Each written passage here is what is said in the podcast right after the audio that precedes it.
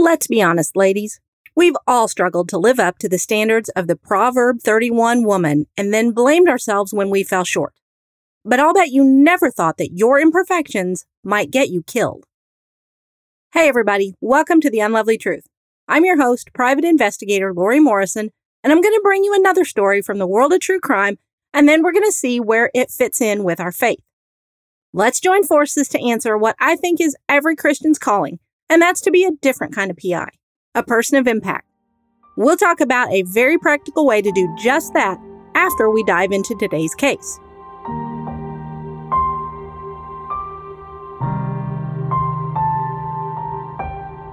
This is Season three, Episode thirty-four. Our book this week is The Good Wife, the shocking betrayal and brutal murder of a godly woman in Texas, and it's by Clint Richmond.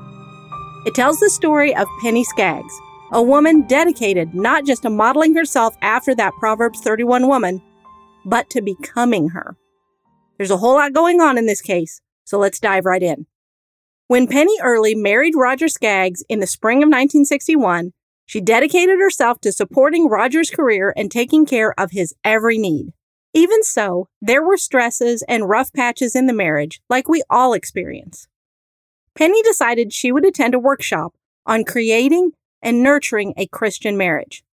She was so impressed by the idea of helping women restore their marriages by adhering to Old Testament teachings that she began to teach the class herself.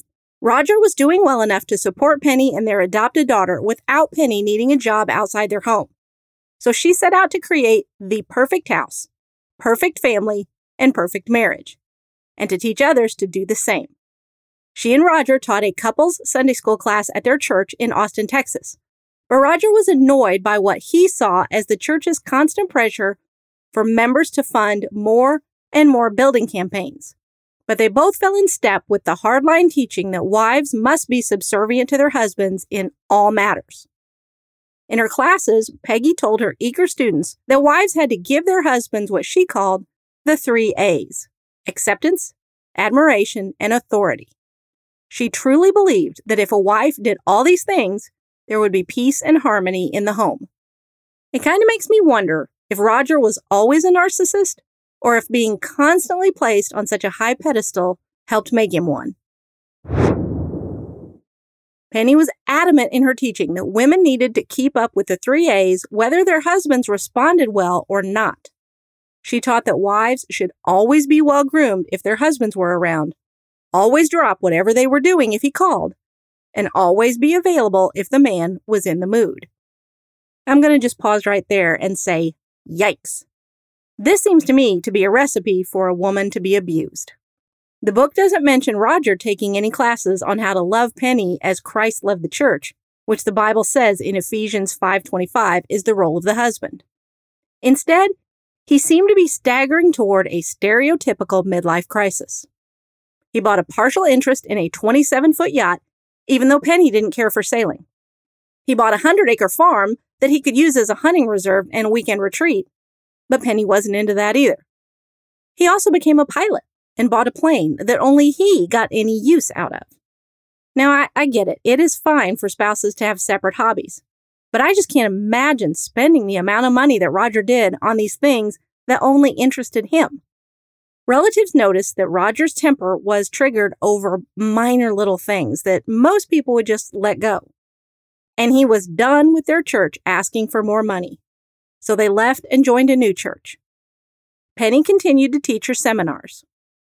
Roger's mother began to be in declining health, and he wanted her to move into their house so Penny could take care of her. Astonishingly, Penny refused, feeling that she just was not equipped to handle her mother-in-law's serious health issues. Roger was not at all pleased with this burst of independent thinking from Penny. The couple was also at odds over how to deal with their rebellious daughter. The perfect home was showing some serious cracks in its foundation. Roger's work began to cause him to travel more and more, and he was inviting Penny along less and less. She told friends that she had created the perfect home for her husband, who was never around to enjoy it with her. Roger started hinting that their home was really bigger than they needed and suggested moving. A friend worried aloud to Penny that maybe Roger was thinking about a divorce. Penny was adamant that a divorce was out of the question. It went against everything that she believed in. Roger's midlife crisis ramped up a notch. The supremely conservative man bought a full-size motorcycle and started talking about taking up car racing. It was almost as if he wanted to acquire any new toy, any kind of hobby that would keep him away from his home. That desire also caused Roger to take up with a young mistress. She worked at his company, and it wasn't long before the affair became fairly common knowledge. Roger grew a beard and told Penny that the women in his office loved it. How cruel. Roger won a prize at the office Halloween party that year when he came dressed as a biker, complete with bandana, sleeveless t-shirt, and a leather motorcycle jacket with a red, white, and blue eagle with its wings outstretched on the back. Remember that jacket. We'll hear about it again later. Penny came down with a serious illness in nineteen ninety-five that forced her to cancel her beloved seminars and her church activities. Roger was out of town, and Penny absolutely refused to go to the hospital until she finally just had to. They found that she had fluid in her lungs requiring heavy doses of antibiotics. Roger continued to travel for business and snapped that he didn't have time to care for Penny. Her sisters took care of her after she was discharged from the hospital, and Roger told Penny he did not want her coming home until she could take care of him the way he was used to. This was too much, even for Penny. After she recovered from her illness, she convinced Roger to go to therapy with her. No one will ever know if it helped, because on March sixth, nineteen ninety-six, Penny was brutally murdered in the home she'd worked so hard to make perfect. Roger found Penny's body. He said he'd gone back to the office after eating dinner at home with her, and when he returned around nine o'clock, he found Penny lying in a pool of blood next to her piano. Roger phoned a neighbor who asked him if he had called nine one one.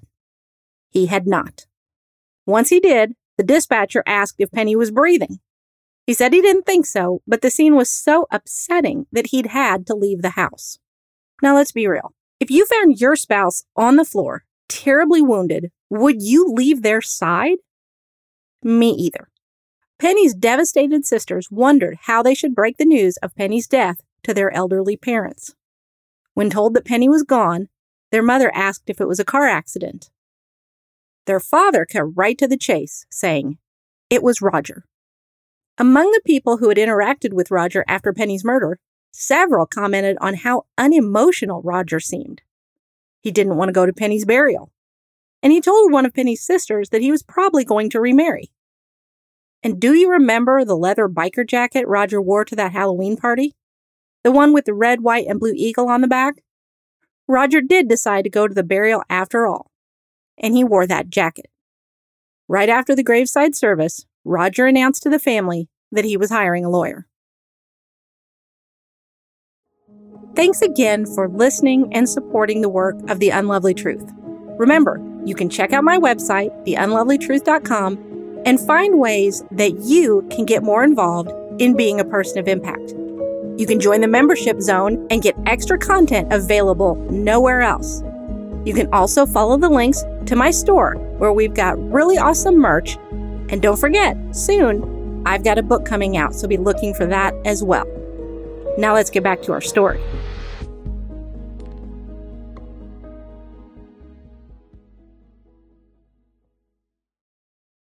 During his first interview with police, Roger wasn't really yet considered a suspect.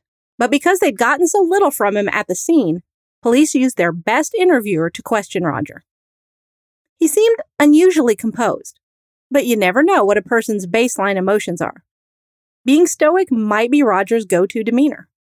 You can learn a lot from what people choose to say and what they choose not to say. So the detective just asked Roger to tell him what had happened that night. Roger began with dinner. He'd arrived home from work around five thirty, he thought, and after he finished eating, he went back to work about seven to finish up some reports. When he came back home at nine o'clock or so, he parked in the garage and came into the house through the laundry room. Roger then said that he hollered for Penny and went looking for her when she didn't respond. The kitchen still had dirty dishes in it, which seemed unusual for Penny. He checked the room where she kept her piano and found her lying on the floor. It was obvious that she'd been beaten badly. He mentioned that he saw blood running out of her ear, then quickly corrected himself to say the blood wasn't running, but was pooled around her head. Was that just a misstatement? Or was he telling on himself? If the blood was still running, he'd have had to have been there right as or very soon after Penny was attacked. He said he nearly got sick from the sight of so much blood and ran to get the phone to call nine one one. That's not what he told his neighbor, remember? Roger called his neighbor first, and she told him to call nine one one. Roger then said that the dispatcher made him go check on Penny. Would you have to be forced to check on your injured loved one? He told the detective that it was clear to him that Penny was not alive. In my experience, most people don't want to accept that so quickly. They'll insist that there just has to be something that can be done. But not Roger. To the detective's surprise, Roger launched into his very detailed theory about what must have happened. And in my opinion as an investigator, he was trying to guide how the detective would interpret the evidence. That happens so often in nine one one calls. Criminals want to control the narrative. And unfortunately, I've seen it work. Roger was worried about what the police might take from his house as they searched it. He asked the detective if he would get a detailed inventory of items taken and if he would get them all back. Who worries about that when their spouse has been dead just for a few hours? After sending Roger home, the detective decided to check out Roger's story by retracing his steps for the night. No murder weapons were found at the house, and if Roger was the killer, he wouldn't have had much time to dispose of them. So maybe, the detective thought, if Roger had killed Penny, he got rid of the evidence at his office. Maybe in a commercial dumpster. He drove to the building where Roger worked, and as he circled the parking lot, he didn't see any dumpsters, but there were three large bay doors around back. It was the middle of the night, so he'd have to check back in the morning. It just so happened that those dumpsters got emptied every morning. But on this particular morning, the big truck that serviced Roger's office building broke down. No replacement truck was available, so the trash would have to wait another day to be removed. The detective visited the building manager that morning and arranged for the dumpsters to be taken to the B F I facility. That's the name of the company that collected the trash. Then they could be searched. He didn't want any of Roger's coworkers watching and reporting back to him. The autopsy of Penny's body revealed that not only had she been beaten, she'd been stabbed multiple times, most likely after she was already dead. Her time of death was estimated as being between five and six p.m. Now, Roger said he'd come home at five thirty and had dinner with Penny, then left to go back to the office around seven. Seems like he was placing himself at the scene of the crime when it happened. Police asked Roger to show them the route that he took from his house to work the night that Penny died. As they drove along, Roger suddenly told them about his affair. His mistress, conveniently, was his alibi.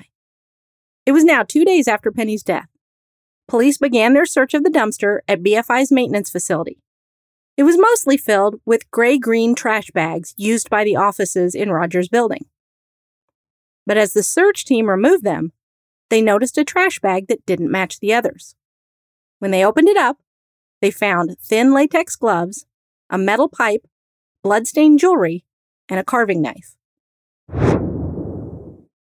All of the evidence gathered so far was circumstantial, but it was certainly enough to make Roger the police's number one suspect. Now it was time for the scientists to see what evidence they could find. It's easy to let what we see in the media persuade us that you've got to have D N A to really prove beyond a reasonable doubt that someone is a killer. But did you know that according to this week's book, ten times more murderers, rapists, and other serious offenders are identified by fingerprints rather than D N A and all other types of crime scene detection combined? Remember that if you ever have to serve on a jury. The pipe and the knife looked like they had been wiped clean of blood. The latex gloves meant the killer had been very careful. Now, Roger's prints would have been all over the house they shared, of course, but not in Penny's blood. What the killer hadn't thought about was the possibility of fingerprints on the inside of the gloves. After their analysis was complete, Tex reported that the blood found was Penny's and the fingerprints were Roger's. Roger was arrested and spent a week in jail before he could arrange to pay his bail. The community was in shock. Some people thought Roger killed Penny, but others just couldn't believe that a corporate executive and elder of his church could possibly do such a thing. We just don't want to believe that nice people could do such things, because that would mean that maybe we could too. I think what it really means is that Roger wasn't as nice as he made everyone believe. Any of us can be fooled if we're not careful. Roger told everyone that he was innocent, but a grand jury indicted him anyway. He sold the house that Penny had so lovingly put together and most of its furnishings. He rented a condo and continued his affair. A witness said Roger asked her to accompany him and his mistress to a swingers convention. Maybe he wasn't the man everyone thought he was. Maybe he never had been. He hired a top-notch legal team, and the slow march toward justice began. Penny had been gone for over a year, and there was still no trial date in sight. Roger, of course, was out on bail and living his life. Having money like Roger did makes all the difference. Just as the trial was set to begin, Roger's mistress, who was going to be a key witness, vanished. The trial got delayed for the ninth time. Finally, on October twenty-sixth of nineteen ninety-eight, two and a half years after Penny died and Roger was arrested, jury selection began. Media outlets across the country were there, hoping to learn why any of this had to happen. The prosecution and defense haggled over the importance of the affair, whether the D N A had been contaminated, what Roger's eerily calm demeanor meant, if he'd possibly been framed, and if a business executive and church elder was capable of such a brutal murder. The jury thought he was, and they convicted Roger. He was sentenced to thirty-two years in prison, and under Texas sentencing guidelines, Roger would become eligible for parole when he served at least sixteen years. That made him eligible to apply in twenty fourteen when he was seventy-five years old. It appears to me from a public record search that Roger is still incarcerated. He's now eighty-three. Court T V had a crime series that produced a two-hour special about the case in nineteen ninety-nine, and Dateline N B C was able to interview Roger in two thousand two. He still claimed that he was innocent. A and E produced an hour-long documentary about the case called The Perfect Wife. And that's what Penny tried so hard to be. She had her flaws, like we all do, but she tried to be that Proverbs thirty-one woman. That's a lot of pressure to put on yourself. It helps to remember that the Proverbs thirty-one woman wasn't an actual flesh and blood woman. In this proverb, King Lemuel is writing about the advice his mother gave him as he searched for a wife. As the king, he needed a good partner to help him carry out his duties. The Proverbs thirty-one woman is the type of woman Lemuel's mom wanted him to choose as his wife. I want to encourage you. Each of us can function as this type of woman in many different ways, depending on the gifts and opportunities each of us has. It's her character, not her career, that makes the Proverbs thirty-one woman special. Let's look specifically at verse twenty in Proverbs thirty-one, as translated in the Message version. She's quick to assist anyone in need, reaches out to help the poor. We all have the ability to do both of these things. And that brings us to our practical action step for today. Now, there's no need to commit to anything big here. I'm just going to throw out a little challenge to find a ministry at your church or in your community that assists victims or groups that are often targeted as victims. Just learn more about it and see if you feel called there. It could be serving the homeless population in your community, or foster kids, or newly released inmates as they try to get back into normal life. You might feel a tug toward working to help single moms or women with an unexpected pregnancy. You could even see if you could help organize a free self-defense class for women. Your ability to help people in need is only limited by your imagination and your willingness. If you like today's episode, be sure to check out some earlier ones. I've been so blessed to have amazing guests, and they've given me fantastic information that you won't want to miss. And you can also help someone else begin their journey as a different kind of P I, a person of impact, when you share the episode with them. And when you subscribe, give me a five-star rating and a nice review on Apple Podcasts. The Unlovely Truth is written and produced by me, Lori Morrison. Music is by Neil Cortex, and artwork is by Shelby Highland. See you all next time.